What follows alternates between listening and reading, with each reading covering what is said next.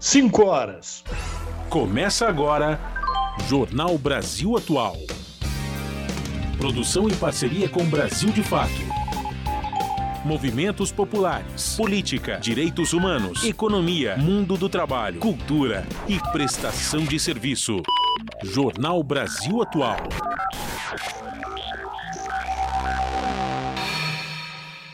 Olá, muito boa tarde. Hoje é sexta-feira, dia 1 de setembro. Sextou, galera! Eu sou Rafael Garcia, junto com a Larissa Borer, apresentando mais uma edição do Jornal Brasil Atual. E estas são as manchetes de hoje.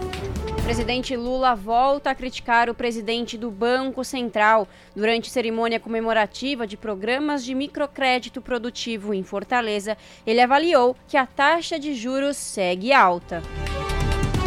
E, de acordo com o presidente Lula, a Caixa, Banco do Brasil e outros bancos públicos só têm sentido de existir se for para fazer as coisas diferentes do que fazem os bancos privados. Ministro Luiz Roberto Barroso vota contra marco temporal e STF tem quatro votos a dois contra a tese ruralista. Julgamento será retomado na semana que vem. Governo federal prevê um orçamento total de mais de 5 trilhões 543 bilhões de reais para 2024. Desses, 1 trilhão 670 bi são para saúde, aposentadorias, pensões, assistência social e Bolsa Família. A proposta do governo enviada ao Congresso também prevê R$ 1.421 de salário mínimo. O valor é 7,7% maior do que a remuneração deste ano, que está em R$ 1.320 e poderá ser alterado até o fim do ano. Especialistas sugerem prazo maior para o registro de candidaturas e regras para a campanha na internet em mini-reforma eleitoral que está sendo debatida no Congresso Nacional. Justiça aceitou o pedido de recuperação judicial da empresa 123 Milhas. Segundo a decisão, o plano deve ser apresentado no prazo de 60 dias e deve reparar prejuízos causados aos consumidores. ONU critica a recusa de países para quebrar patente de vacinas contra a Covid-19. O comitê pede aos países do norte global para abrir mão dos direitos de propriedade intelectual de imunizantes e tratamento em respeito dos direitos humanos. E fique por dentro dos eventos culturais para curtir o final de semana na cidade de São Paulo. Jornal Brasil Atual, agora são 5 horas 3 minutos pelo horário de Brasília. Participe do nosso programa pelas redes sociais. No Facebook, facebook.com barra Rádio Brasil Atual. No Instagram, arroba Rádio Brasil Atual. No Twitter, arroba RA Brasil Atual.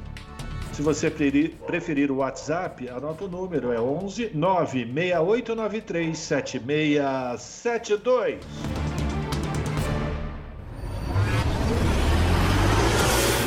Jornal Brasil Atual, uma parceria com Brasil de Fato. Na Rádio Brasil Atual, tempo e temperatura. Sextou, minha gente! A tarde desta sexta-feira, aqui na capital paulista, é de tempo firme e limpo.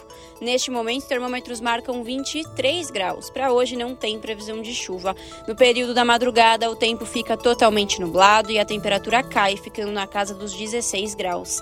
Nas regiões de Santo André, São Bernardo do Campo e São Caetano do Sul, a tarde desta sexta-feira é de tempo firme e parcialmente nublado, agora 21 graus na região. Não tem previsão de chuva para hoje. O período da madrugada será de tempo nublado e a temperatura fica na casa dos 15 graus. A sexta-feira em Mogi das Cruzes é de tempo limpo e ensolarado, agora 21 graus na região. Em Mogi também não tem previsão de chuva. O período da noite e madrugada será de tempo parcialmente nublado e a temperatura fica na casa dos 14 graus. E em Sorocaba, interior de São Paulo, mesma coisa. A tarde desta sexta-feira é de tempo limpo e ensolarado. Agora os termômetros marcam 27 graus. Não tem previsão de chuva para hoje. No período da madrugada, o tempo fica parcialmente nublado e a temperatura cai, atinge os 17 graus. No finalzinho do jornal, eu volto para falar como fica o tempo neste final de semana. Na Rádio Brasil Atual, está na hora de dar o serviço.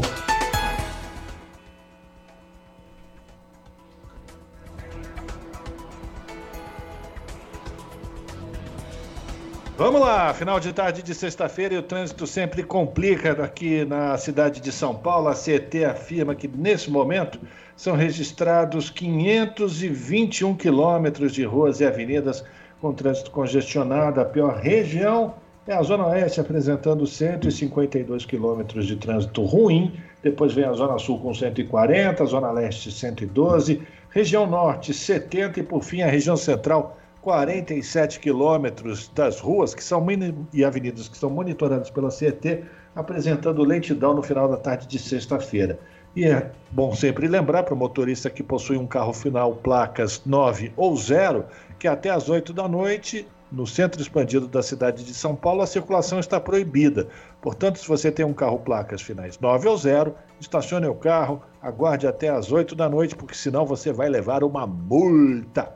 Vamos saber como é que está a situação do transporte público sobre trilhos com ela, Larissa Borer. Muito boa tarde, Lari.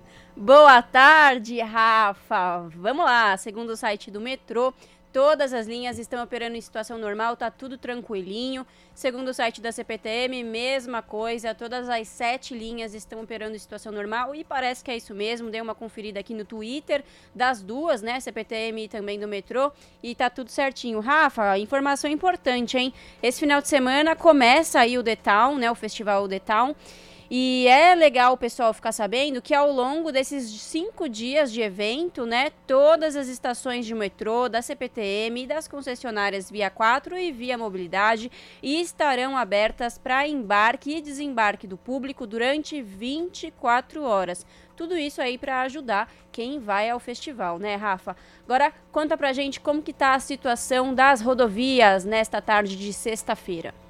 Pois é, Lari, para quem vai até a região do ABC ou até mesmo para a Baixada Santista, olha só, tudo tranquilo, não tem nenhum ponto de congestionamento, segundo a concessionária que administra o sistema Anchieta Imigrantes. Portanto, se você pretende ir para a praia, para a região do ABC, boa viagem, viu? Não tem neblina no alto da serra, pistas secas, é isso aí. Segunda-feira a gente volta a se encontrar aqui no Jornal Brasil Atual, se você está pegando a estrada lá para o litoral, tá bom? Mas ou então continua acompanhando a gente pelo YouTube, youtube.com rede TVT. Pegou a estrada? Boa viagem!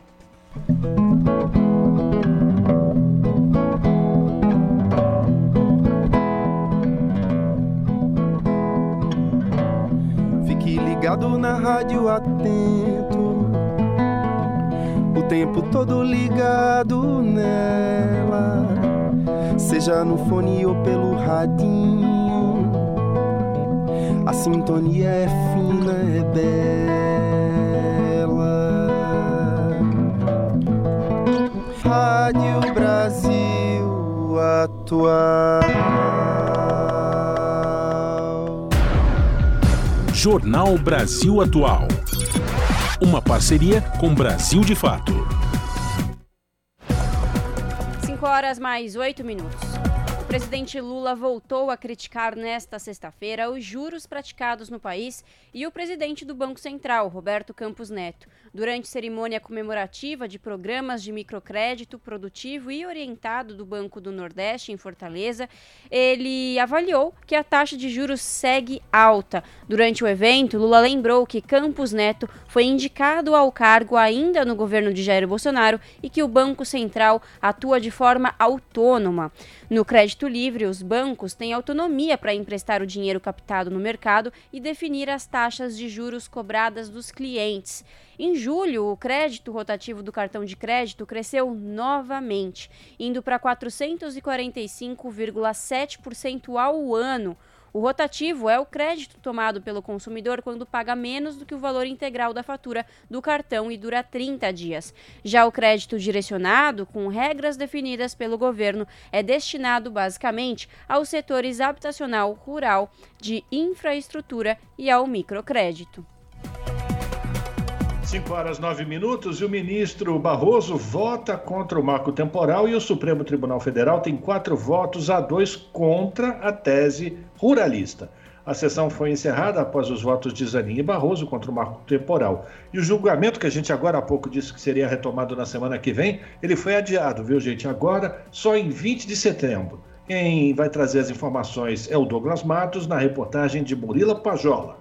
O ministro Luiz Roberto Barroso votou nesta quinta-feira contra o marco temporal das terras indígenas no Supremo Tribunal Federal. Com o voto, o placar fica em 4 a 2 contra a tese jurídica criada por ruralistas, que proíbe indígenas de reivindicarem terras não ocupadas na data da promulgação da Constituição em 1988. Cristiano Zanin Edson Fachin e Alexandre de Moraes também votaram contra, e André Mendonça e Nunes Marques a favor. Ainda faltam os votos de cinco ministros. Se na soma seis ministros rejeitarem o marco temporal, o STF terá formado maioria contra a tese ruralista, garantindo então a vitória aos povos originários brasileiros que são contra a restrição das demarcações.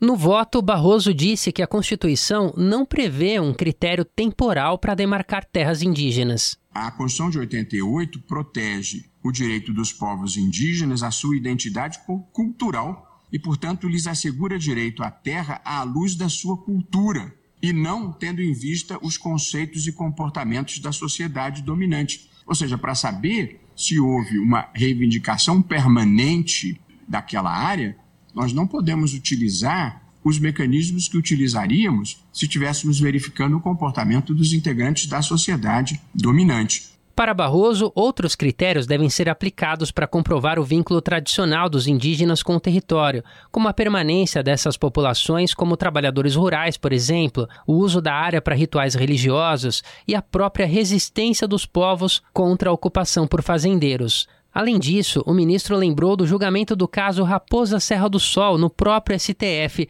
que foi favorável aos indígenas, mesmo que eles já não estivessem mais ocupando o território presencialmente na data da promulgação da Constituição, que é o que prevê o marco temporal. A Constituição de 88 é o marco temporal para aferir a ocupação tradicional, manifestada pela persistência do vínculo cultural e espiritual com a área, e não a ocupação física. É claro que a ocupação física é suficiente, mas não é só ela que vale. A ocupação tradicional pode se dar por outras vias. E é neste sentido que se proclamou a noção de marco temporal no caso Raposa Serra do Sol, de que cabe ao perito atestar a, pres a presença física ou a persistência do vínculo cultural atual quando da promulgação da Constituição de 1988, quando a comunidade tenha sido é, desapossada da área forçadamente. Mais cedo, o ministro Cristiano Zanin, ao também votar contra o marco temporal, afirmou que a Constituição reconhece que os direitos indígenas à terra são mais antigos do que quaisquer outros. Diante disso, não se pode validar a tese do marco temporal das terras indígenas, o que representaria ignorar essas populações, não podendo comprovar a posse tradicional ou competentemente a Constituição.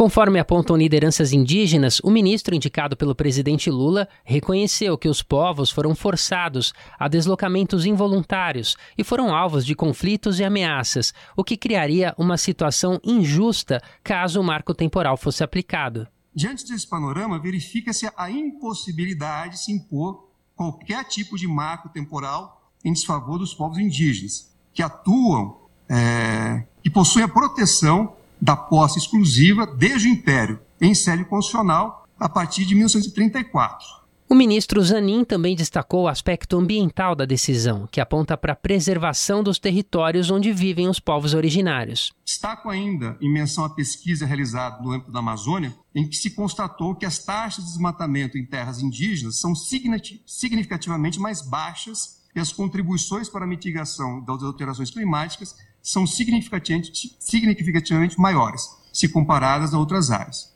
Uma vez julgada, a ação terá uma repercussão geral, ou seja, terá de ser usada como base para decisões judiciais futuras em casos semelhantes, definindo os rumos de milhares de indígenas brasileiros. Com os votos dos ministros Zanin e Barroso nesta quinta-feira, dia 31, a sessão foi suspensa e deve ser retomada na semana que vem. Da Rádio Brasil de Fato, com informações de Brasília e reportagem de Murilo Pajola. Locução: Douglas Matos. 5 horas, 14 minutos. General Gonçalves Dias nega omissão, mas diz que poderia ter sido mais duro na repressão aos ataques de 8 de janeiro. O repórter Cláudio Ferreira acompanhou o depoimento. O general Marco Edson Gonçalves Dias, conhecido como G. Dias, afirmou aos integrantes da Comissão Parlamentar Mista de Inquérito, que investiga os atos de 8 de janeiro, que a Polícia Militar do Distrito Federal descumpriu as determinações do planejamento da segurança da Praça dos Três Poderes. Ele também culpou a Secretaria de Segurança Pública do Distrito Federal por não ter posto em prática o protocolo tático, apesar de o plano escudo de proteção ao Palácio do Planalto ter sido ativado no dia 6. Acusado de omissão, o general reiterou que exerceu efetivamente ação de comando na segurança do Palácio do Planalto, em meio ao que ele considerou um levante antidemocrático e um ataque inédito. Hoje, depois de ter conhecimento dos fatos que levaram aos atos de vandalismo, ele reflete que tomaria outra atitude. Seria mais duro do que fui na repressão. Faria diferente, embora tenha plena certeza de que envidei todos os esforços e ações que estavam ao meu alcance para mitigar danos, o mais importante, preservar as vidas de cidadãs e cidadãos brasileiros sem derramamento de uma gota de sangue. O ex-ministro-chefe do Gabinete de Segurança Institucional da Presidência da República informou aos parlamentares que o planejamento de segurança previu o impedimento do acesso de manifestantes e veículos à Praça dos Três Poderes, mas isso não foi concretizado. Depois de divulgadas pela imprensa imagens de câmeras internas do Palácio do Planalto, o general Gonçalves Dias foi acusado de conivência com os manifestantes. Ele explicou que encontrou três pessoas e indicou a elas o acesso à escada que levaria ao segundo andar, onde as prisões dos manifestantes estavam sendo feitas.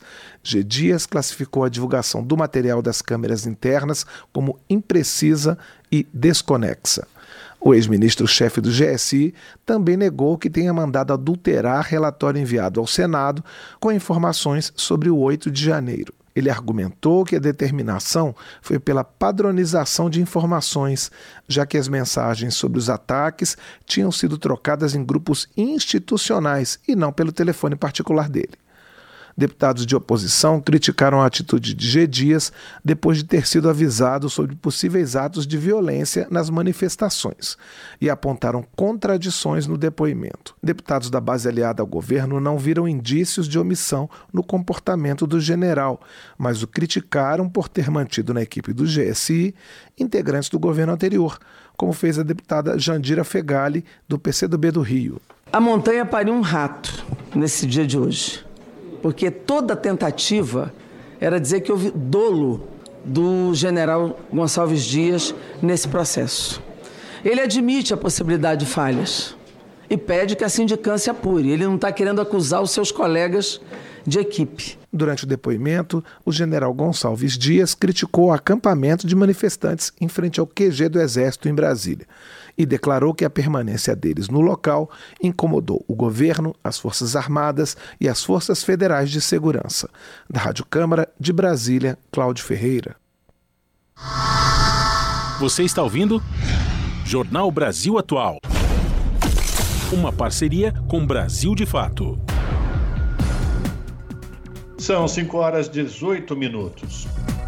O governo federal previu um orçamento total de mais de 5 trilhões 543 bilhões de reais para 2024. Desses, 1 trilhão 670 bi são para a Seguridade Social, como saúde, aposentadorias, pensões, assistência social e Bolsa Família, enquanto 1 trilhão 730 bi são para o refinanciamento da dívida pública e pagamento de juros, e outros 1 trilhão e 900 bilhões de reais para demais gastos públicos quem traz mais detalhes é a repórter Daniela Longuinho. Para o próximo ano não está previsto nenhum déficit público, ou seja, a meta é que o volume de despesas seja o mesmo das receitas. É o que está previsto no novo marco fiscal, aprovado na última semana pelo Congresso Nacional e sancionado com vetos nesta quinta-feira pelo presidente Lula. Em coletiva de imprensa, antes da divulgação do projeto de lei orçamentário anual 2024, o ministro da Fazenda, Fernando Haddad, explicou a variação entre despesas e receitas previstas no arcabouço fiscal, que substituiu o teto de gastos. a despesa ela vai ocorrer dentro de uma canaleta que vai de 0,6% a 2,5%, a depender das receitas programadas para o ano seguinte. Ou seja, estabeleceu-se que a despesa vai crescer abaixo da receita de forma consistente, ou 70% ou 50%. A tendência é convergir. Para cumprir esse objetivo, no entanto, o governo precisará arrecadar mais 168 bilhões de reais no próximo ano.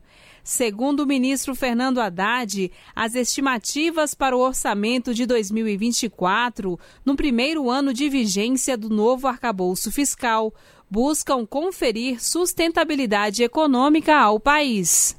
Mas o fato é que nós temos um objetivo claro de política econômica que é dar condições para que nós tenhamos um crescimento sustentável no Brasil com inflação baixa. Lembrando que o Brasil tem hoje uma situação mais confortável que muitos países, tanto do ponto de vista fiscal quanto do ponto de vista da inflação.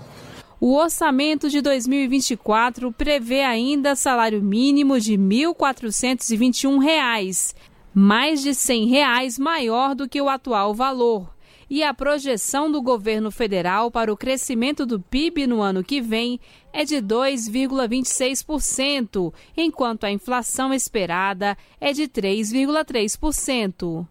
Com colaboração de Gésio Passos e informações da Agência Brasil, da Rádio Nacional em Brasília, Daniela Longuinho. 5 horas mais 21 minutos. Orçamento para 2024 prevê R$ 1.421 de salário mínimo. A repórter Silvia Munhato acompanhou coletiva do governo para explicar os números para o ano que vem. A proposta orçamentária para 2024, entregue nesta quinta-feira ao Congresso Nacional pelo governo, prevê um salário mínimo de R$ 1.421, um aumento de 7,65% em relação ao atual, de R$ 1.320. O projeto prevê receitas e despesas de 2,2 trilhões e, portanto, déficit fiscal zero. O valor final do mínimo, porém, ainda depende da variação anual do INPC até novembro, acrescido do crescimento do PIB em 2022, que foi de 2,9%. Segundo os técnicos, não há previsão de reajuste no projeto para a tabela do imposto de renda e para os benefícios do Bolsa Família. O ministro da Fazenda, Fernando Haddad, disse que a Receita Federal foi conservadora na projeção das receitas de impostos no projeto do orçamento de 2024 e que isso pode gerar uma surpresa positiva mais à frente. Haddad esclareceu que, por causa disso, foi necessário antecipar medidas de aumento de receita que estavam programadas para serem anunciadas só no ano que vem. A ministra Simone Tebet disse que a necessidade de receitas ficou em 168 bilhões de reais. Para o governo federal, serão mais 124 bilhões pagos com essas receitas, porque o restante é transferido para estados e municípios. Para Haddad, é possível cumprir a meta fiscal de 2024, porque, segundo ele, vários contribuintes estavam à espera da votação final da legislação sobre o Conselho de Recursos Fiscais, o que ocorreu essa semana no Senado. São esperados 97,8 bilhões de reais com essas mudanças. Lembrando que nós temos um estoque grande de pré-acordos estabelecidos com é, contribuintes que querem é, regularizar a situação perante a Receita Federal e que estavam aguardando uma deliberação final do Congresso Nacional, mas estamos trabalhando agora com a segurança jurídica necessária é, para estabelecer os acordos com os devedores que envolvem é, causas bilionárias. Outras medidas elencadas na mensagem enviada ao Congresso, junto com o orçamento, são a tributação do valor dos incentivos fiscais concedidos pelos estados, com 35,3 bilhões, e a tributação de fundos fechados, com 13,2 bilhões. Em relação à estimativa de receita, Haddad explicou que a Receita Federal corrige boa parte da receita ordinária estimada pelo IGP, que tem apresentado deflação. A despesa, porém, é corrigida pelo INPC e IPCA, que tem tido variação positiva. Segundo ele, se a receita surpreender, isso pode ser revisto. A ministra Simone Tebet afirmou que o arcabouço fiscal, considerando a possibilidade de o governo poder estimar a inflação até o final do ano para a correção das despesas, gerou um espaço fiscal de 129 bilhões para 2024. Mas com a necessidade de pagar algumas contas praticamente obrigatórias, como os pisos da saúde e da educação, a sobra para os demais ministérios foi de 55 bilhões. O Ministério da Saúde ficou com 231,3 bilhões de reais, sendo que apenas para cumprir o mínimo constitucional foram colocados mais 50 bilhões. Mas todos os ministérios terão pelo menos o mesmo deste ano. Tebet diz que o governo está consultando o TCU sobre a necessidade de cumprir os pisos constitucionais ainda este ano, já que o arcabouço foi sancionado nesta quinta-feira. Ela acredita que isso não será necessário, até porque seria impraticável. O direito, ele não exige o impossível. Se tivéssemos que aplicar o piso da educação e saúde, ainda que proporcionalmente esse ano, significaria, muitas vezes, shutdown em relação a alguns ministérios. De acordo com o governo, não foi previsto reajuste para os servidores públicos em 2024, porque já foram dados aumentos para várias categorias este ano. A mensagem afirma que seria uma medida imprudente, dado o cenário fiscal restritivo. No caso da Previdência Social, a estimativa é de queda do déficit em relação ao PIB, chegando a 2,45 2,87% no ano que vem. Em 2019, ano da reforma, ele foi de 2,89%. Da Rádio Câmara de Brasília, Silvia Minhato. 5 horas e 26 minutos, a economia brasileira cresceu 0,9% na passagem do primeiro para o segundo trimestre deste ano. Nessa comparação, foi o oitavo resultado positivo seguido do PIB, o produto interno bruto, que é a soma de bens e serviços produzidos no país. O resultado, no entanto, é menor do que o registrado no primeiro trimestre, quando a alta foi de 1,8%.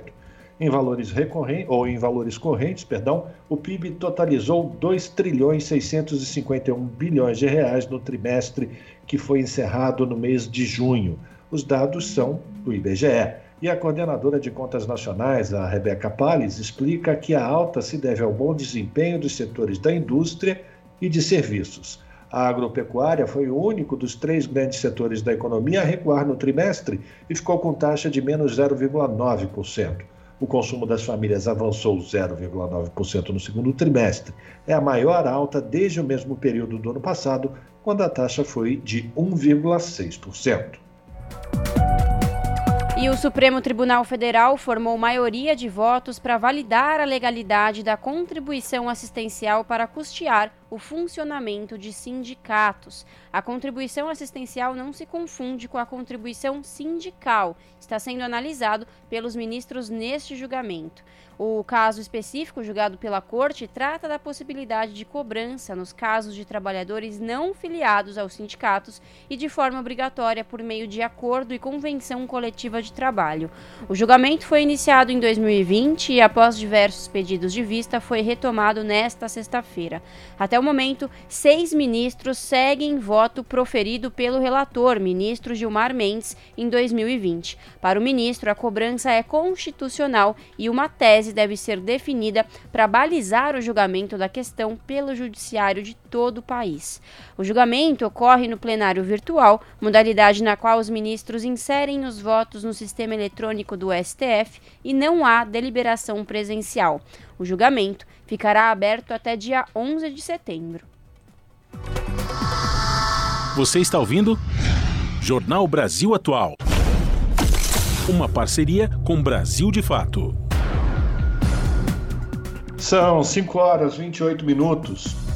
A juíza Cláudia Helena Batista, da primeira vara empresarial da comarca de Belo Horizonte, aceitou o pedido de recuperação judicial da empresa 123 Milhas. Segundo a decisão, o plano de recuperação deve ser apresentado no prazo de 60 dias e deve conter medidas para reparação aos consumidores. A 123 Milhas, bem como as sócias Hot Milhas e Novo Investimentos, também tem prazo para expor a planilha de credores, 48 horas. Por sua vez, os credores têm 15 dias para levar as habilitações ou divergências em relação aos créditos relacionados à administração judicial. Também foi aprovado o pedido de entidades de defesa do consumidor e de órgãos públicos para participar no processo de recuperação judicial como amicus curi, que é uma forma de intervenção legal, podendo apresentar sugestões, requerimentos e audiências públicas. A agência de viagens suspendeu no último dia 18 os pacotes contratados na linha Promo, com embarques previstos entre setembro e dezembro deste ano, e alegou motivos alheios à sua vontade. 5 horas 29 minutos. A Organização das Nações Unidas vai sediar a primeira conferência global sobre como medir a corrupção. Da ONU News em Nova York, quem traz os detalhes é Mônica Grayley. As Nações Unidas marcam os 20 anos da sua Convenção contra a Corrupção com a primeira conferência global para mensurar a prática realizada em Viena, na Áustria. No discurso de abertura do evento, nesta quinta-feira, a diretora executiva do Escritório da ONU sobre Drogas e Crime, o NODC, lembrou que a corrupção se espalha por linhas turvas e prospera na ambiguidade. Gada Wally também afirma que a corrupção desvia recursos importantes para serviços essenciais, viabiliza o crime organizado e aprofunda desigualdades. Em dezembro, o NODC vai organizar a décima conferência dos Estados-partes da Convenção em Atlanta, nos Estados Unidos. O Ali quer utilizar o evento para ajudar a renovar a cooperação internacional sobre as formas de mensurar a corrupção no mundo. A chefe da agência da ONU também destaca que a corrupção mina a capacidade do mundo de responder a adversidades e atingir os Objetivos de Desenvolvimento Sustentável, os ODSs. Temas como o combate a mudanças climáticas, degradação ambiental e a ameaças fundamentais à governança e ao Estado de Direito em muitas partes do mundo vão ser debatidos. Segundo o NODC, o modelo de mensuração da corrupção no mundo pode ajudar a desenvolver clareza, estabelecendo causas, consequências e tendências para identificar as falhas e fraquezas, monitorando e avaliando a eficiência de políticas de combate à corrupção. Gada Wally acha que medir a corrupção não é uma tarefa fácil. O crime tem formas diferentes entre os países e setores e é influenciado por fatores políticos, culturais, econômicos e sociais. Estimativas e estatísticas relacionadas à corrupção são passíveis de perguntas e muitas metodologias contra esse tipo de crime não são muito claras. Da ONU News em Nova York, Mônica Grayley. São 5 horas e 31 minutos. E especialistas sugerem prazo maior para o registro de candidaturas e regras para campanhas na internet e mini-reforma eleitoral. A repórter Maria Neves acompanhou a reunião com esses deputados. Vamos ouvir. Participantes de audiência pública do grupo de trabalho da mini-reforma eleitoral defenderam de forma unânime previsão de tempo maior para registro de candidaturas e regras claras para campanhas na internet. Conforme explicou o livre docente pela Universidade de São Paulo, Valber Agra, hoje as convenções partidárias ocorrem entre 20 de julho e 5 de agosto, e o prazo para registro se encerra em 15 de agosto. Com isso, a Justiça Justiça Eleitoral tem de julgar a regularidade de todas as candidaturas em menos de um mês, entre 15 de agosto e o primeiro turno das eleições, no primeiro domingo de outubro. Esse prazo extremamente curto, segundo o professor, provoca o que chama de terceiro turno das eleições, com o questionamento das decisões da Justiça Eleitoral. A advogada eleitoral Anne Cabral concorda com o professor e considera fundamental a antecipação do período de registro de candidaturas. Quem acompanha no dia a dia o registro de candidatura é uma loucura com os prazos exíguos que a gente tem é, e termina isso ensejando análises superficiais. Como solução, o professor Agra sugere que as convenções partidárias ocorram entre 1 e 20 de junho dos anos eleitorais, com o fim do período de registro dos candidatos em 1 de julho. Com isso, haveria 45 dias a mais para o julgamento julgamento da regularidade das candidaturas. Assim como os demais debatedores, a diretora de promoção da liberdade de expressão da Presidência da República, Samara Castro, defende a adoção de regras claras para propaganda eleitoral nas redes sociais. Para ela, uma medida fundamental é obrigar as plataformas a manter um cadastro público em tempo real que permita a identificação de todos os financiadores de campanhas. Para Samara Castro, os bancos bancos de dados devem conter informações como o nome de quem pagou a propaganda, conteúdo veiculado e valor gasto. Os dados deveriam ser guardados por pelo menos um ano. Além de conferir transparência às campanhas, a medida seria útil na apuração e punição de crimes cometidos nas redes virtuais. Essa questão da biblioteca, que hoje é limitada, é muito fundamental que a gente estabeleça de uma maneira bastante exata, até para evitar qualquer tipo de desvio ou de ataques que muitas vezes aconteçam sem a gente conseguir, de fato, ter provas suficientes para eventual responsabilização. Já o representante do Movimento de Combate à Corrupção Eleitoral, Melilo Diniz Nascimento, defende a aplicação de multa a eleitores que publicarem notícias falsas de maneira intencional. Além disso, diante da dimensão que tomou a disseminação das chamadas fake news, sugeriu a criação de juizados especiais eleitorais em ambiente virtual com competência específica para julgar crimes de desinformação. O relator da mini-reforma, deputado Rubens Pereira Júnior, do PT maranhense, explicou que o grupo não trata de fake news, uma vez que o assunto é objeto de um projeto de lei específico em análise na Câmara. Ressaltou, no entanto, que ataques virtuais podem sim ser abordados. Rubens Pereira Júnior adiantou que a intenção é concluir os trabalhos já na próxima semana. Nosso objetivo, de fato, é poder é, encerrar essa fase dos debates nessa semana. Na segunda-feira e na quarta-feira, o grupo de trabalho irá se reunir. Então, a previsão, o desafio do grupo é que na próxima quarta-feira, dia 6 de setembro, nós já conseguiremos poder votar e aprovar no grupo de trabalho. Conforme explicou o relator, o grupo de trabalho foi instituído com o objetivo de promover ajustes no modelo eleitoral vigente, de modo a incorporar à legislação avanços trazidos por resoluções da Justiça Eleitoral, principalmente nas eleições do ano passado.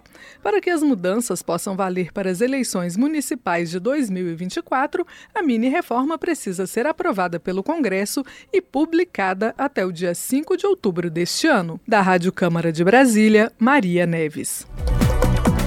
E redes sociais serão parceiras do governo para buscar desaparecidos. Facebook e Instagram vão apoiar divulgando fotos e informações. A reportagem é de Daniela Longuinho.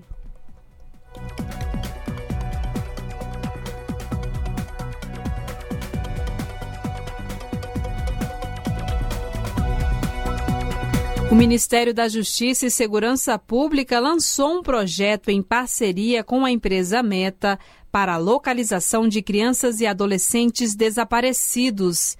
A parceria, firmada nesta quarta-feira, Dia Internacional das Pessoas Desaparecidas, prevê um convênio com a empresa de tecnologia, que é responsável pelas redes sociais Facebook e Instagram, para implementar um sistema de divulgação de imagens de crianças e adolescentes desaparecidos ou sequestrados.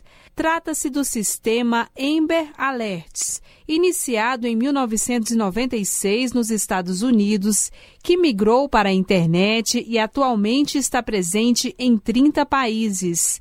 A cooperação técnica se dará através do CyberLab, Laboratório de Operações Cibernéticas da Secretaria Nacional de Segurança Pública do Ministério da Justiça. Após a identificação de uma ocorrência, a Polícia Civil irá reportar o caso ao CyberLab, que comunicará a meta. A empresa, por sua vez, divulgará fotos e descrição da criança ou adolescente em todos os feeds do Facebook e Instagram, em um raio de 160 quilômetros do local onde o menor foi visto pela última vez todas as pessoas com conta nas redes sociais e dentro do raio abrangido receberão uma notificação. A campanha vale para casos recentes e cada imagem será divulgada por 24 horas. Inicialmente, o plano ocorrerá no Distrito Federal e nos estados de Minas Gerais e Ceará. Somente nos sete primeiros meses deste ano, o país registrou mais de 42 mil desaparecidos, de acordo com dados do Sistema Nacional de Informações de Segurança Pública. Da Rádio Nacional em Brasília, Daniela Longuinho. Você está ouvindo? Jornal Brasil Atual, uma parceria com Brasil de Fato.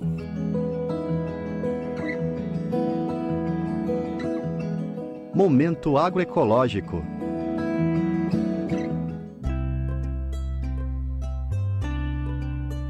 Agrofloresta em Quadrinhos é um manual que apresenta de forma didática as técnicas e práticas da agroecologia. A história é narrada por Dandara, moradora de uma comunidade quilombola e que nos conduz a destrinchar essa tecnologia ancestral. João Paulo Lotufo Júnior, organizador e roteirista, conta como surgiu a ideia dos quadrinhos. A gente, nas nossas experiências pedagógicas, estava sentindo falta de um material muito simples e que pudesse dialogar com crianças, com pessoas pouca escolaridade e que não conhecesse ainda é, a agrofloresta. A partir dessa necessidade, a gente começou a bolar um material que pudesse utilizar de muitas imagens e que permitisse que diferentes pessoas utilizassem aquelas imagens para contar a história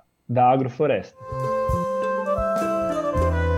Responsável pelas ilustrações e diagramação do manual, César Trevelin complementa. A gente estava precisando mesmo de uma coisa que ficasse registrada e servisse como também um guia para depois que a gente acabasse a formação, as pessoas conseguissem é, continuar né, revendo, revisitando esse assunto de uma forma bem tranquila, né? Os quadrinhos levaram cerca de um ano para ficarem prontos. Lançado em 2019, o guia contou com uma primeira tiragem impressa que está esgotada, mas segue disponível de forma gratuita na versão digital. É o caso de Mariana Beltrão de Barros, professora da modalidade de ensino EJA, Educação de Jovens e Adultos. Ela já conhecia a prática agroecológica e, depois que descobriu o material, passou a utilizá-lo em suas aulas. É, os meus alunos eles têm uma vivência muito grande já com isso. Alguns trabalharam na roça quando eram mais novos, tra é, trabalharam com produção de alimentos, mesmo que tenha sido em é, agricultura convencional, mas e como eles são mais velhos, muitos também têm plantas em casa. A gente sempre tenta trazer essas coisas mesmo que eles já fazem, né? O manual está disponível para acesso e download através do link agroflorestaemquadrinhos.wordpress.com. Além disso, o canal Hortemos no YouTube, dos mesmos criadores dos quadrinhos, também oferece conteúdos em vídeo sobre a prática agroecológica. Além de indicar o guia como material de leitura em sala de aula, Mariana conta sobre uma experiência inesperada que vivenciou com os quadrinhos. A minha escola foi convidada para participar de uma formação e num dos dias estava é, um formador falando sobre a agrofloresta, né? E aí, é, no, na parte teórica, ele colocou os slides e eu reconheci o, o História em Quadrinhos, né? O Agrofloresta em Quadrinhos. A gente pegou na enxada, todo mundo, e tinha várias, várias coisas que a gente tinha visto ali no, no livro, né, do História em Quadrinhos. A maioria das professoras não conheciam e elas, todo, todo mundo ficou super encantado, assim.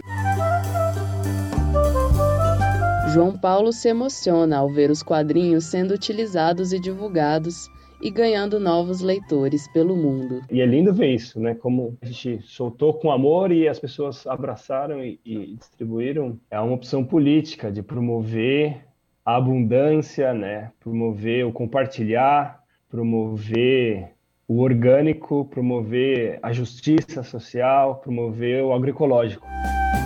De São Paulo para a Rádio Brasil de Fato e Holanda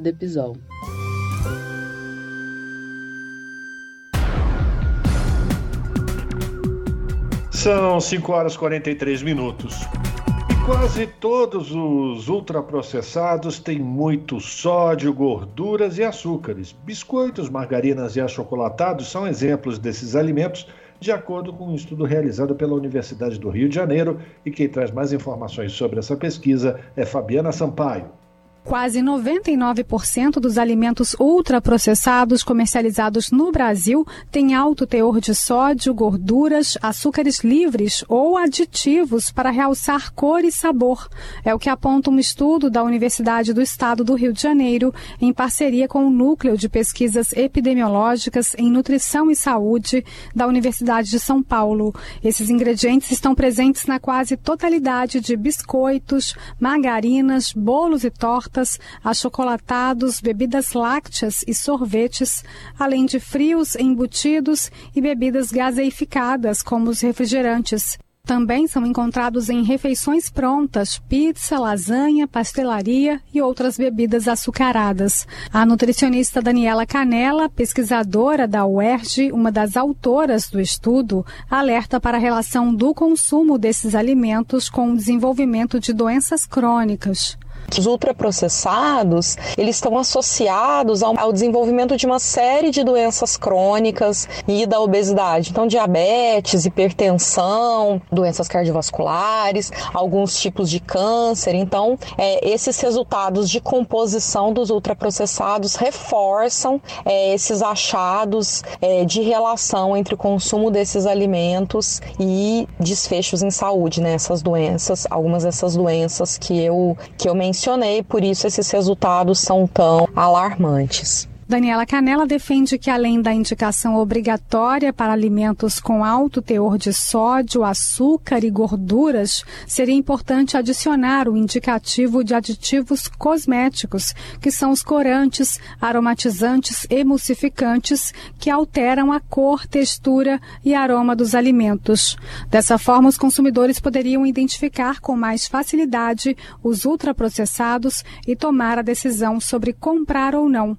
A pesquisadora afirma que os resultados da pesquisa são importantes para auxiliar as políticas públicas, como a proibição de alimentos ultraprocessados em cantinas escolares e outras agendas regulatórias, como a publicidade de alimentos. Esses resultados aí contribuem para além da identificação dos alimentos pelos indivíduos, né, pelos consumidores, também para os formuladores de política, para que saibam exatamente quais são os ultraprocessados, é, possam identificar identificá-los e assim contemplem esses alimentos na, nas legislações e nas normativas é, que existem, né? O programa de alimentação escolar também, né, restringe aí a oferta de ultraprocessados, enfim. Então a gente acredita que pode, que esses resultados podem contribuir nesse sentido. A pesquisa avaliou quase 10 mil alimentos e bebidas das principais redes supermercadistas de São Paulo e Salvador. Da Rádio Nacional no Rio de Janeiro, Fabiana Sampaio. 5 horas 46 minutos. ONU critica a recusa de países para quebrar patente de vacinas contra a Covid-19. Comitê sobre Eliminação da Discriminação Racial pediu aos países do norte global para abrir mão dos direitos de propriedade intelectual de imunizantes e tratamento em respeito dos direitos humanos. Da ONU News em Nova York, quem traz os detalhes é Felipe de Carvalho. Os desafios atuais da desigualdade podem ser mitigados de forma significativa através do compartilhamento do acesso aos direitos de propriedade intelectual, incluindo patentes de vacinas, tratamentos e tecnologias relacionadas que estão reservados a poucos países do norte global. A declaração foi dada pelo Comitê da ONU sobre Eliminação da Discriminação Racial num comunicado divulgado nesta quinta-feira. O grupo, composto por especialistas em direitos humanos, afirma que pediu aos Estados-partes, incluindo Alemanha, Suíça, Reino Unido e Estados Unidos, que renunciem aos direitos de propriedade intelectual sobre proteção, vacinas, tratamento e cuidados de saúde para pessoas com a Covid-19. O comitê declara que a recusa persistente de liberar os direitos de propriedade intelectual da vacina contra a Covid violou as garantias de não discriminação a decisão foi adotada na quarta-feira, quando o grupo expressou preocupação com o sério tema de saúde pública que tem impactos arrasadores e de forma desproporcional sobre indivíduos e grupos vulneráveis à discriminação racial.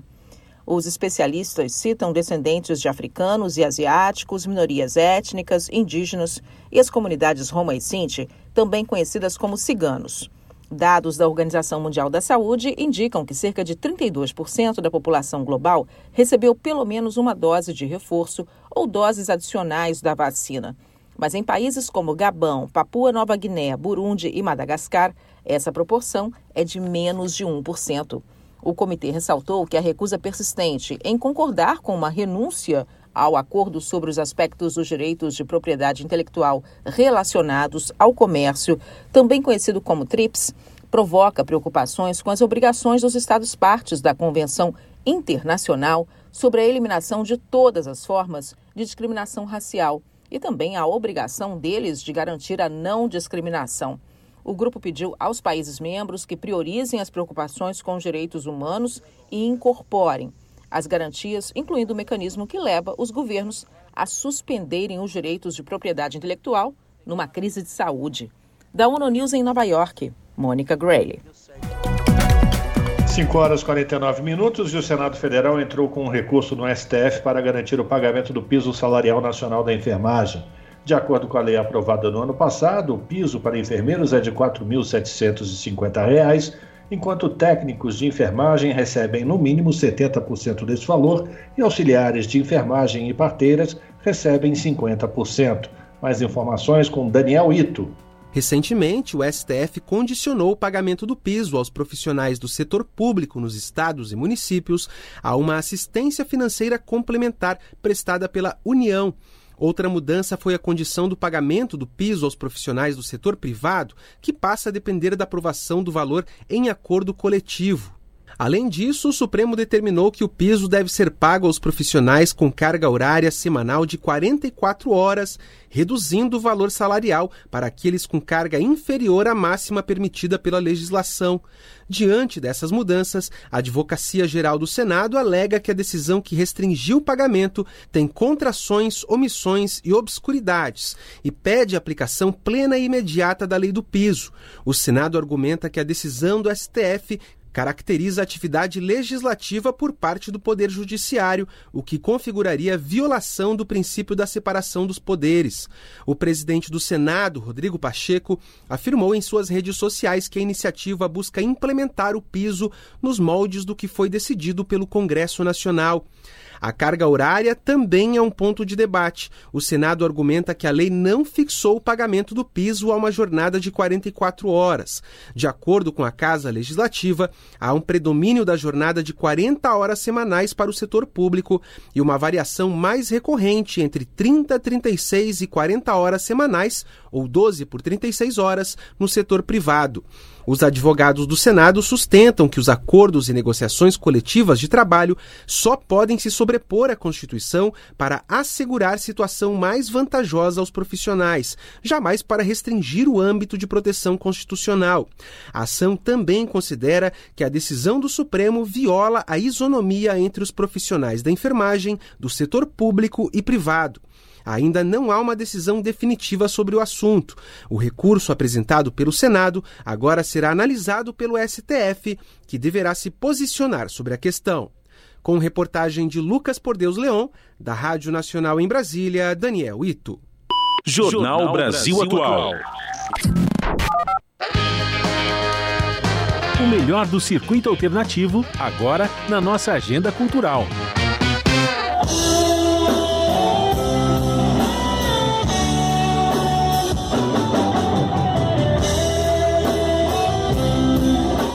De praxe, sextinha é dia de agenda cultural. Esse final de semana a cidade vai bombar porque tem a primeira parte do Town, que promete sacudir com uma vasta programação com artistas nacionais e internacionais no Autódromo de Interlagos. Mas para você que não vai ou não gosta de festivais grandes assim, a gente tem outros eventos neste final de semana, sempre com aquele precinho camarada ou melhor ainda, de graça. Então, bora lá!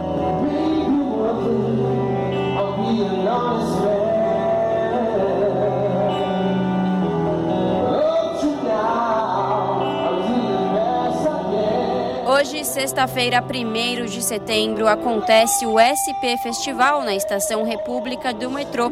O evento é totalmente gratuito. Até às 7 da noite é possível curtir o som da DJ Priscila Groove. Depois, a sonzeira fica por conta da banda dos seguranças do metrô. Hoje Festival SP totalmente gratuito para curtir um sonzinho nesta sexta-feira, onde?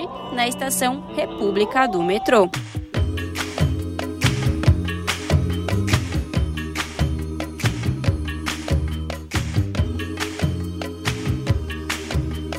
De hoje até 6 de setembro, o Instituto da Cultura Árabe Icarabe, em correalização com o SESC São Paulo, promove a 18ª Mostra Mundo Árabe de Cinema, celebrando a diversidade dos países árabes em formato 100% presencial. A mostra traz 10 filmes inéditos. Às 8 da noite estará em cartaz o filme Uma Casa em Jerusalém, que conta a história de uma garota judia britânica que se muda da Inglaterra para Jerusalém para um novo começo que pode ajudá-la a se curar da morte de sua mãe. Mas no caminho ela encontra o fantasma de uma menina palestina que foi separada de sua família.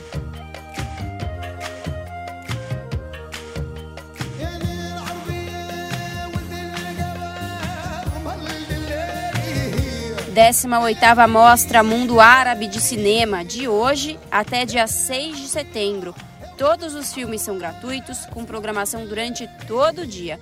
Onde? No Cine Sesc São Paulo, Rua Augusta, número 2075. Para ver a programação completa e os horários, acesse o site sesc.com.br.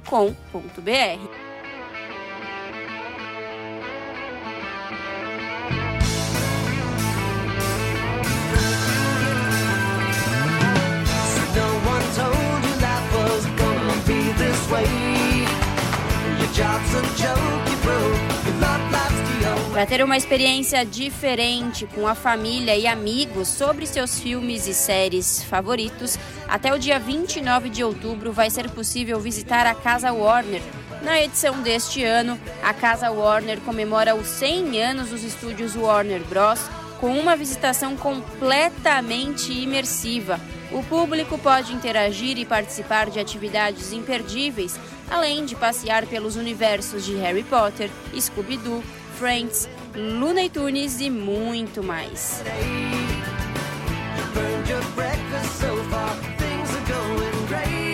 Cada ambiente proporciona uma atração especial, como visitar os objetos cenográficos usados em filmes e séries. Por exemplo, o sofá de Friends, que marca o ponto de encontro do grupo de amigos na cafeteria que se tornou um ícone da cultura pop. A Casa Warner conta ainda com espaço para a clássica caixa d'água, um símbolo da sede dos estúdios em Hollywood, apresentando uma linha do tempo com momentos históricos. Os ingressos podem ser comprados a partir de 50 reais, variando de acordo com horários e dias, onde Shopping Eldorado, na Avenida Rebouças, número 3970, Pinheiros, São Paulo. É possível comprar os ingressos antecipadamente pelo site ticketmaster.com.br das minhas noites de insônia. A mente que fica milhão. Nada melhor do que escrever uma letra que além de alívio ainda passa visão. Neste sábado tem também o sarau Perifatividade em Diadema.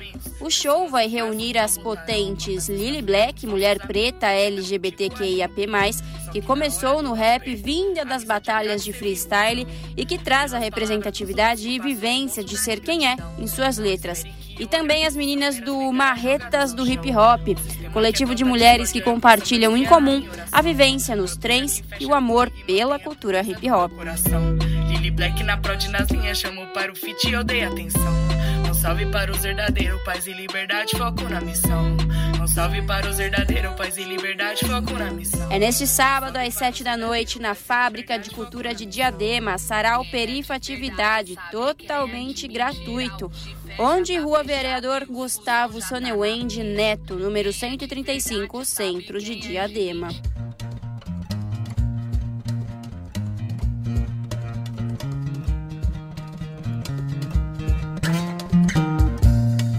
Neste final de semana, o Sesc Santana realiza a primeira edição do FLISNE, Feira Literária da Zona Norte, com editoras e publicações independentes, além de uma programação com shows, bate-papos, oficinas, encontros de saraus e contação de histórias com protagonismo de artistas, autoras e autores da Zona Norte de São Paulo.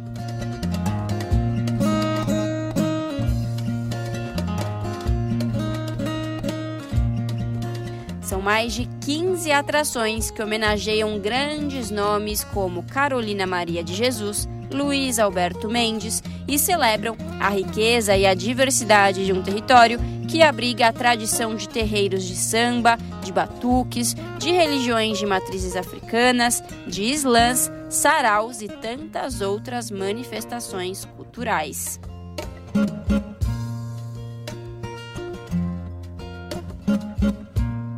É neste final de semana, a Flisne, Feira Literária da Zona Norte do Sesc Santana, das 11 da manhã às 8 da noite, Avenida Luiz Dumont Vilares, 579, Santana, São Paulo. Bom final de semana a todos e aquele recado: se beber, não dirija.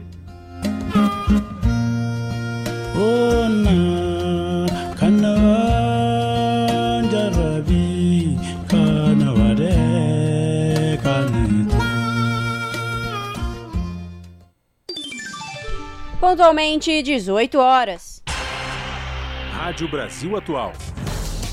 Para sugestões e comentários, entre em contato conosco por e-mail redação@jornalbrasilatual.com.br ou WhatsApp DDD 11 96893 7672. Acompanhe a nossa programação também pelo site redebrasilatual.com.br.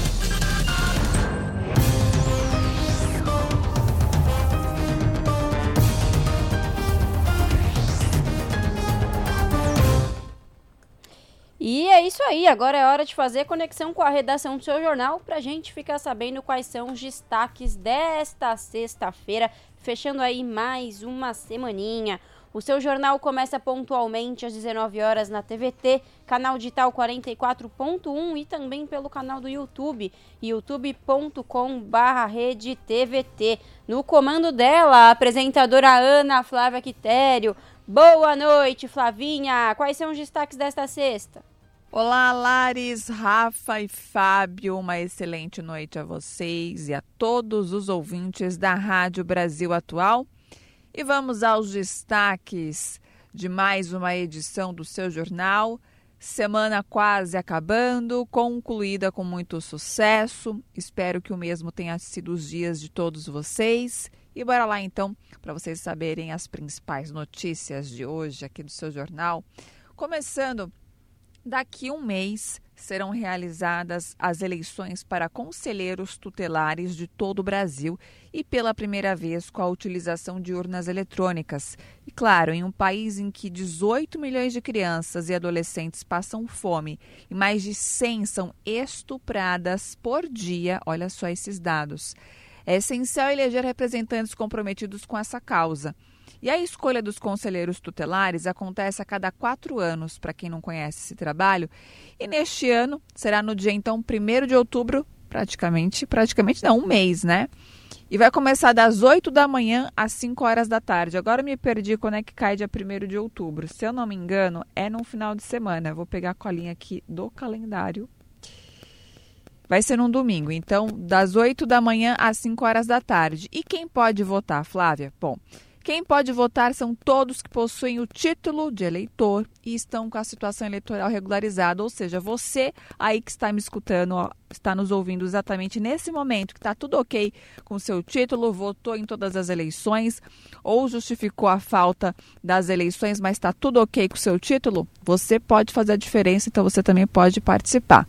E os locais da votação devem ser conferidos no site da prefeitura de cada cidade. Cada cidade vai ter os seus representantes para conselheiros tutelares. É um trabalho muito importante, gente. Como eu falei, a gente tem um número muito alto de crianças e adolescentes que estão passando por necessidade em extrema vulnerabilidade social, né? Desde de, da fome até a questão de serem violentadas.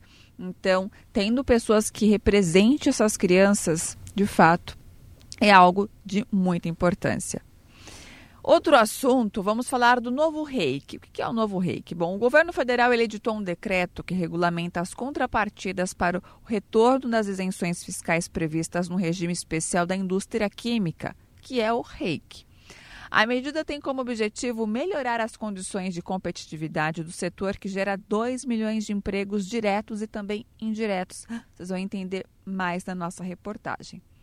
E para encerrar, essa reportagem que eu vou falar agora era para ter ido ao ar anteontem, mas por questões, né, quem entende de jornalismo sabe que às vezes uma matéria ou outra, o jornal estoura com o tempo, então tem que fazer ali toda uma adequação, né, de matérias que pode ser para aquele dia, que são matérias é, factuais, né, mais necessárias.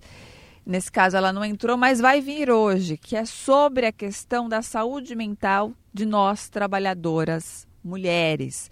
Ou seja, vai lindando um tiquezinho aí, ó. Você passa por estresse, irritabilidade, tem sonolência, fadiga, baixa autoestima, insônia e também tristeza condição financeira, tudo isso leva a alguns sintomas relatados pelas mulheres brasileiras no levantamento esgotadas, o empobrecimento, a sobrecarga, desculpa, de cuidado e o sofrimento psíquico das mulheres, que foi realizado pela ONG Think Olga.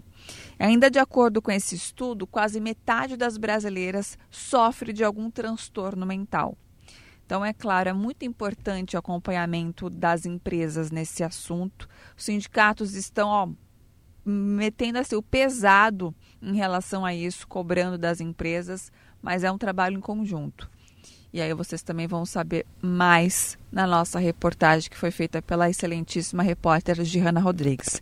Além dessas matérias, as outras completas, vocês acompanham pontualmente às sete da noite comigo, hein? Bom jornal, Lares, Rafa e Fábio. Beijão grande para todo mundo e não se esqueçam, temos o um encontro marcado no seu jornal. Até lá.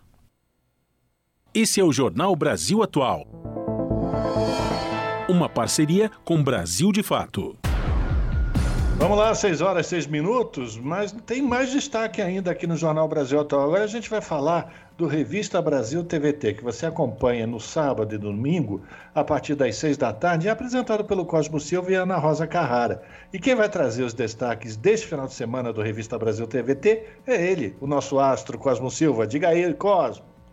Olá, Rafael Garcia, Larissa Borer e ouvintes do Jornal da Rádio Brasil Atual. No Revista Brasil TVT deste fim de semana, vamos analisar o envio pelo presidente Lula de uma medida provisória para a taxação dos fundos exclusivos conhecido como fundos dos super ricos. E quem analisa a importância dessa medida e os impactos dela para eliminar as desigualdades é o Ded Grajev, que é presidente emérito do Instituto Etos e membro da ABCD, que é a Associação Brasileira de Combate às Desigualdades. O programa repercute a taxação dos super ricos e a retomada pelo Supremo Tribunal Federal do julgamento do marco temporal que dificulta a demarcação de terras indígenas. Considerado Rafael Garcia e ouvintes da Rádio Brasil Atual, esse julgamento vem sendo considerado o julgamento do século. Lembrando aqui aos nossos ouvintes do Jornal da Rádio Brasil Atual que atualmente o placar está em 4 a 2 contra a tese do marco temporal. O julgamento será retomado na próxima semana pelo Supremo Tribunal Federal.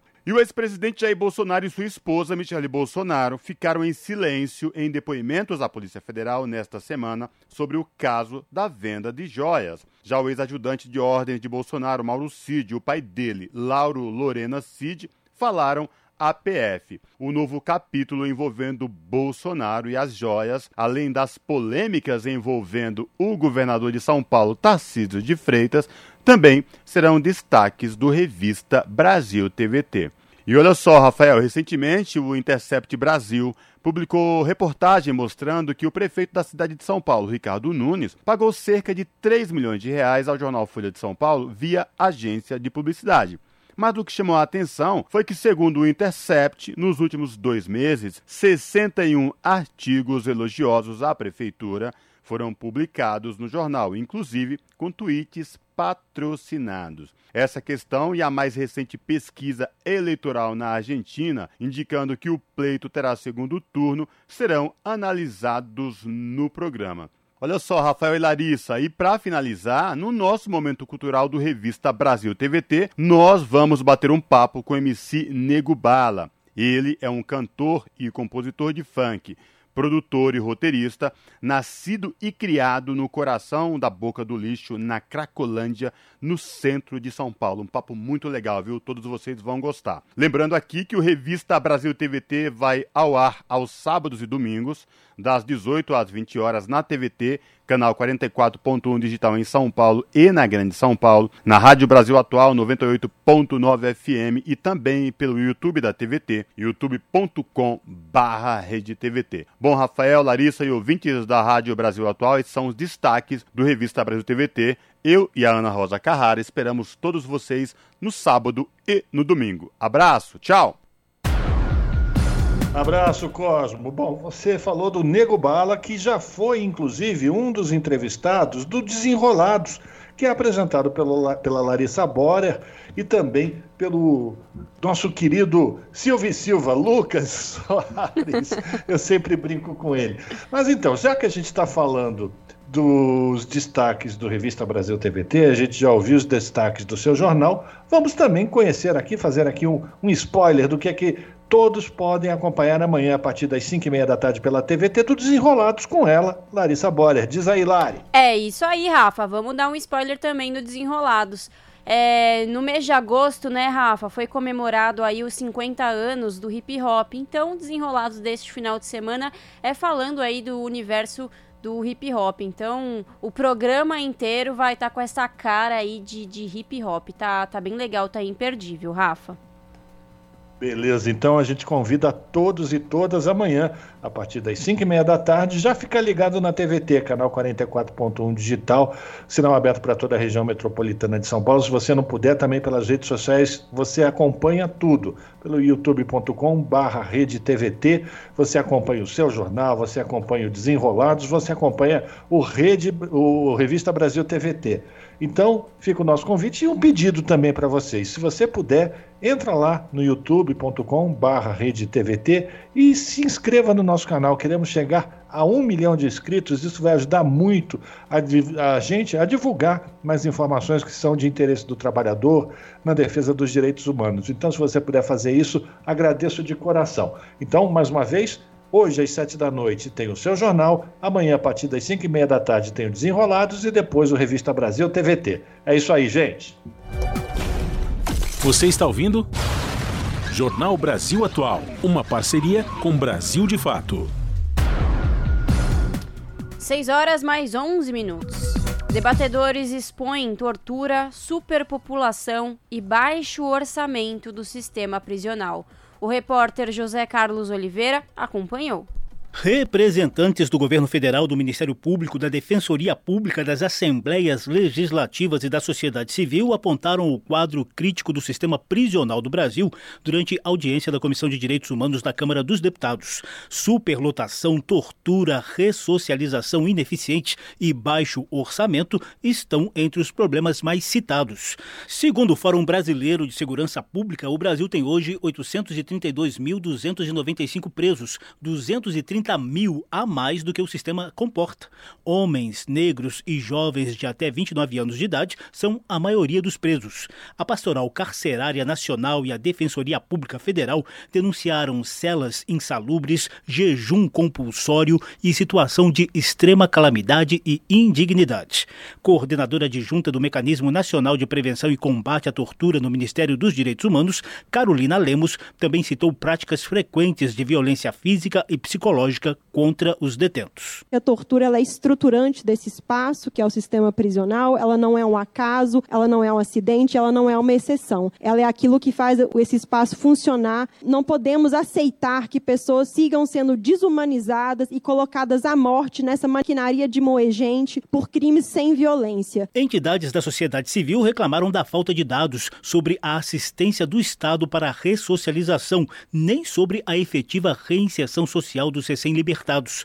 O deputado defensor Estélio Denner, do Republicanos de Roraima, leu carta enviada pela Articulação Nacional dos Familiares de Presos. Para o Estado e para a grande maioria da sociedade, bandido bom é bandido morto Para nossas orações diárias, o desejo é que nossos familiares que delinquiram possam ter oportunidade de se ressocializar e voltar para nossas casas, tornarem-se membros produtivos da sociedade novamente. O secretário nacional de Políticas Penais do Ministério da Justiça, Rafael Brandani, admitiu a complexidade do tema, sobretudo diante das limitações de orçamento herdadas do governo anterior. A questão orçamentária é muito séria. Hoje, a capacidade de investimento do Fundo Penitenciário Nacional pouco menos de 30% do que já foi antes de ter sido dilapidado durante esse último período de governo. Ele precisa ser recapitalizado. Para coibir a violência carcerária, Brandani informou a busca de normatização do uso de câmeras corporais nos agentes penitenciários, o que ainda enfrenta problemas técnicos devido ao bloqueio de sinal de celulares nos presídios. Por meio de seminários regionais, o governo colhe sugestões para a Política Nacional de Alternativas Penais, a fim de combater a superlotação. Segundo Rafael Brandani, os 33 mil presos por furto simples ou qualificado, sem grave ameaça, custam cerca de 800 milhões de reais por ano ao Estado brasileiro e poderiam estar cumprindo penas alternativas ou com monitoramento eletrônico.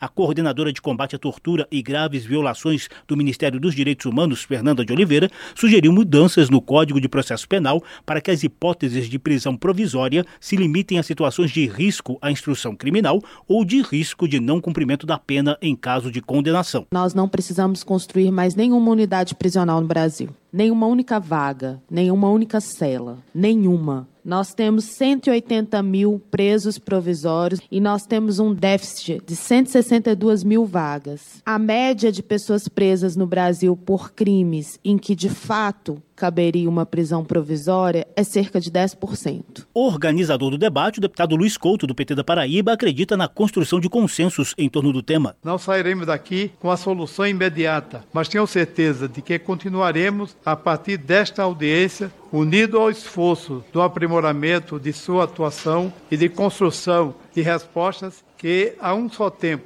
atentem à preocupação de resguardo da coletividade e de responsabilidade humana das pessoas submetidas ao sistema prisional. A deputada Erika Hilton, do PSOL de São Paulo, quer que a Comissão de Direitos Humanos realize diligências em alguns presídios do país. Promotores, advogados e parlamentares de Ceará, Goiás, Pará e Paraíba retrataram situações específicas de seus estados.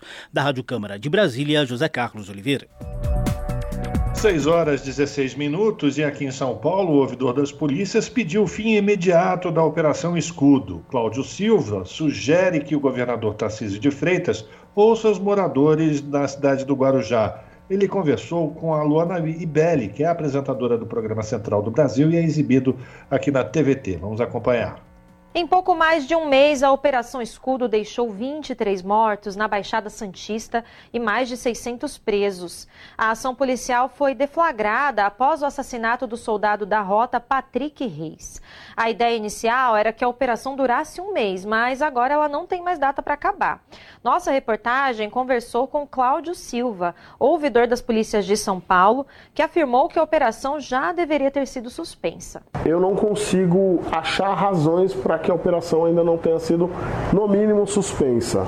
A nossa posição é que a operação deve acabar, minimamente ser suspensa, para que seja feita uma avaliação dos efeitos dela sobre a vida das pessoas, as pessoas presas, as pessoas mortas, os familiares das pessoas mortas, além das famílias que, que de alguma forma foram impactadas pela, pela, pela, pela ação da, da operação.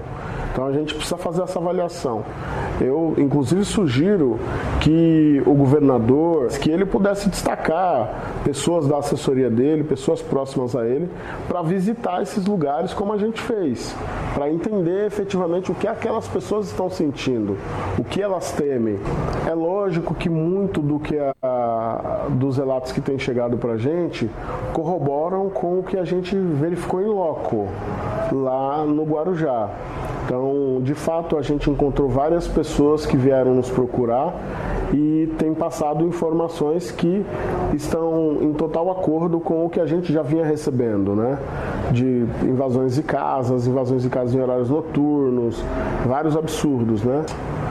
E, e aí, lógico que chegando nessa instituição, eles estão pensando lá nas estratégias que vão adotar para poder cessar a derrubada de casas, porque as pessoas vão ter lugar para morar. Nós, nós abrimos procedimentos de todos os casos que envolvem morte. Nós pedimos tudo que você possa imaginar que está ao alcance da ouvidoria, os laudos, as câmeras corporais, laudos de local, residográfico, etc. Não recebemos nada ainda, não temos nenhuma resposta, nem da Polícia Civil, nem da Polícia Militar, relacionado é, às ocorrências da Operação Escudo. Com a Secretaria de Segurança Pública, desde que a Operação Escudo foi, foi desencadeada, a gente não teve nenhuma conversa. O Ministério Público, é, segundo o relato do próprio Procurador-Geral de Justiça, o MP já instaurou algo em torno de seis procedimentos, todos decorrentes da operação. Na minha opinião, é, é, a política de segurança pública é uma política social. Sendo ela uma política social, ela tem que trabalhar também na perspectiva de proteção das pessoas inclusive do policial e inclusive daquele ou daquela que está atuando em conflito com a lei. Esse aumento da letalidade se deve a um novo conceito de segurança pública que está instalado no Estado. Novo? Um novo conceito. O conceito de segurança pública é efetivamente que, que não entende que segurança pública é tudo isso que eu falei na pergunta anterior. É um novo conceito. Tem gente que acha que efetivamente a segurança pública é para atuar é, é, construindo amedrontamento.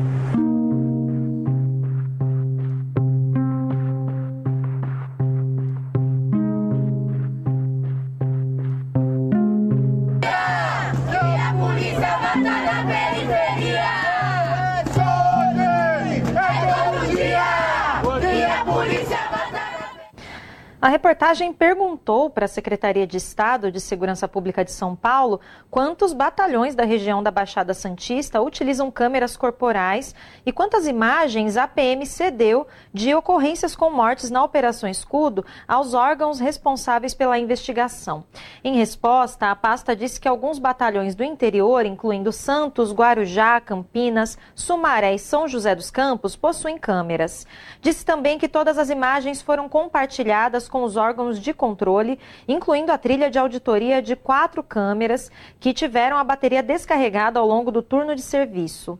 Afirmou também que desvios de conduta não são tolerados e todas as denúncias são rigorosamente apuradas mediante procedimento próprio.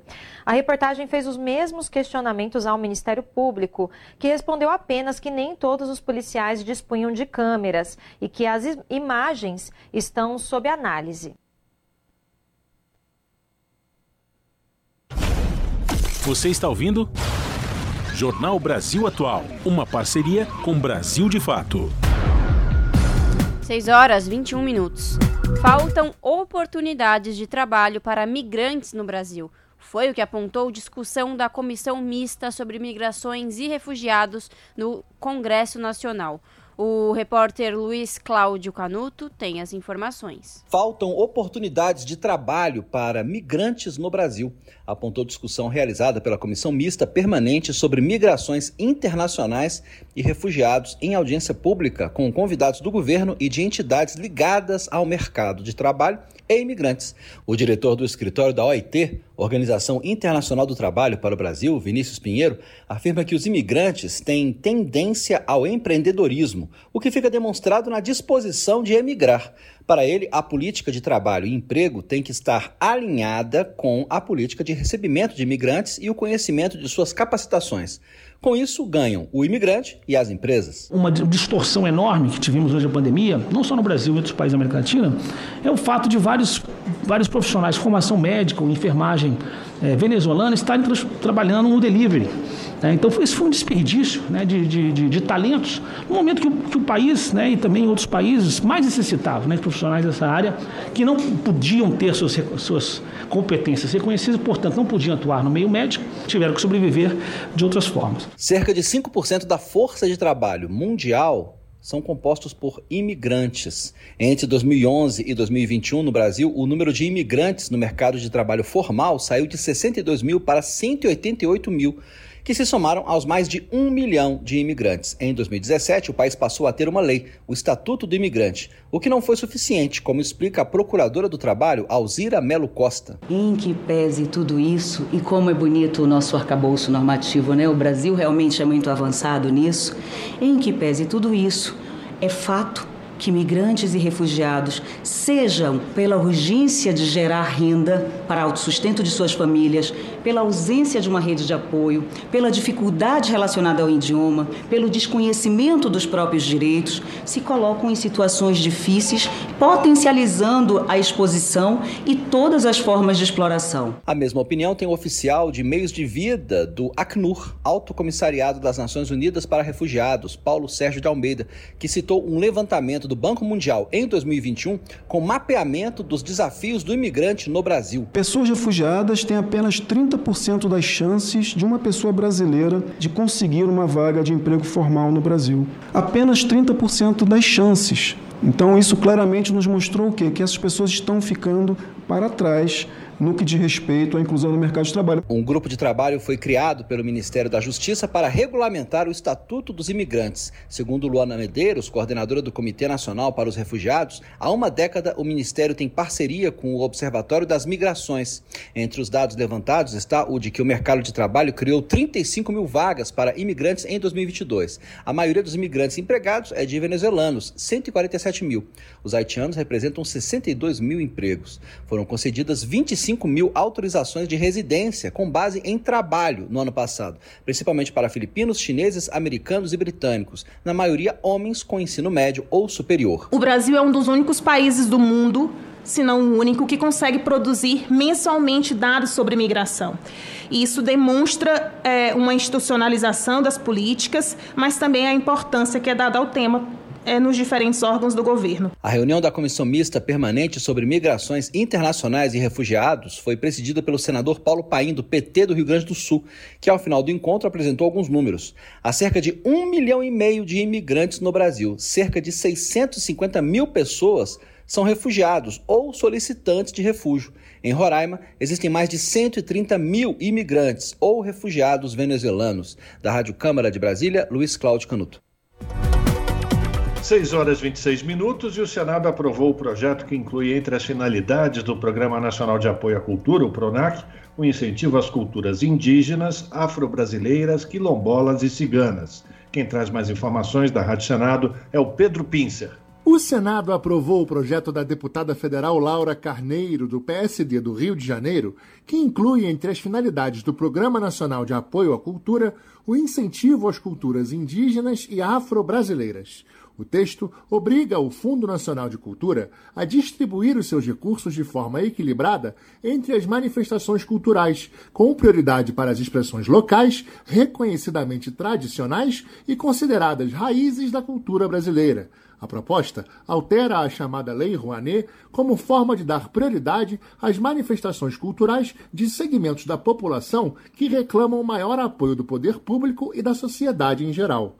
A relatora na Comissão de Educação e Cultura, senadora Zenaide Maia, do PSD do Rio Grande do Norte, ressaltou que a proposta faz justiça e resgata parte da história brasileira. Sem a cultura, nós não sabemos de onde viemos, onde estamos e onde queremos chegar. Isso aqui é muito meritório esse projeto, que a nossa cultura tem tudo a ver com essas raízes africanas, indígenas que a gente tem. O projeto prevê ainda a inserção das culturas das comunidades quilombolas e ciganas entre as beneficiárias do PRONAC, de forma a aumentar a abrangência e a efetividade da proteção ao patrimônio cultural brasileiro.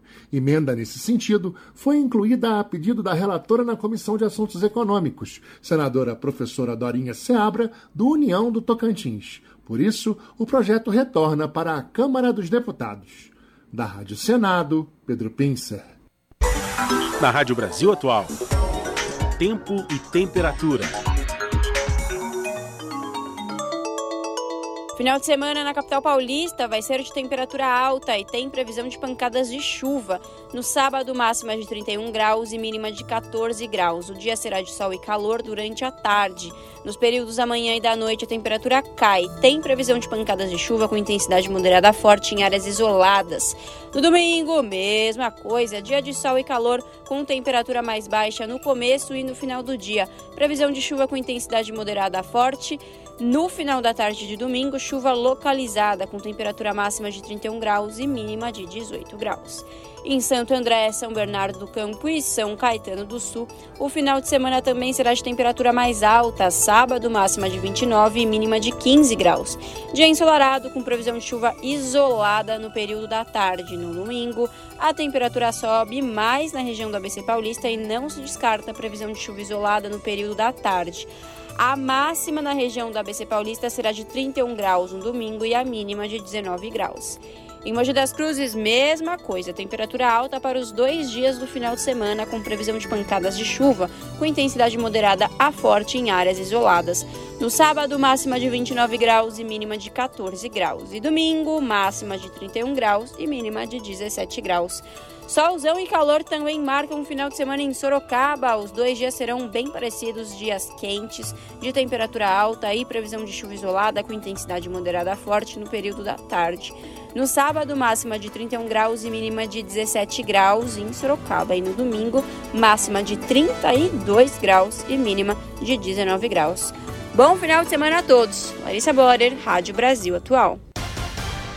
E a gente termina aqui mais uma edição. Não dá tempo para mais nada. Você fica agora com o papo com o Zé Trajano. A gente volta segunda-feira, a partir das 5 da tarde. Bom, bom final de semana a todos e todas. Até lá.